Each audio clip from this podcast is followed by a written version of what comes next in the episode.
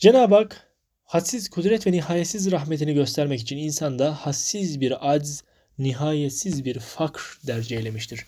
Hem hadsiz nukuşu esmasını göstermek için insana öyle bir surette halk etmiş ki hassiz cihetlerle elemler aldığı gibi hadsiz cihetlerle de lezzetler alabilir bir makine hükmünde yaratmış.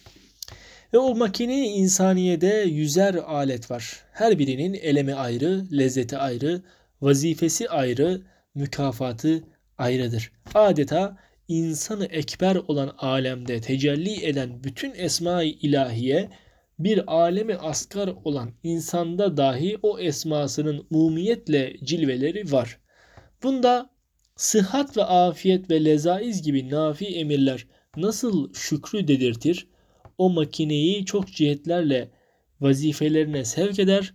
İnsan da bir şükür fabrikası gibi olur. Öyle de musibetlerle, hastalıklarla, alam ile sair müteheyyiç, alam ile sair müheyyiç ve muharrik arızalar ile o makinenin diğer çarhlarını harekete getirir, tehyic eder.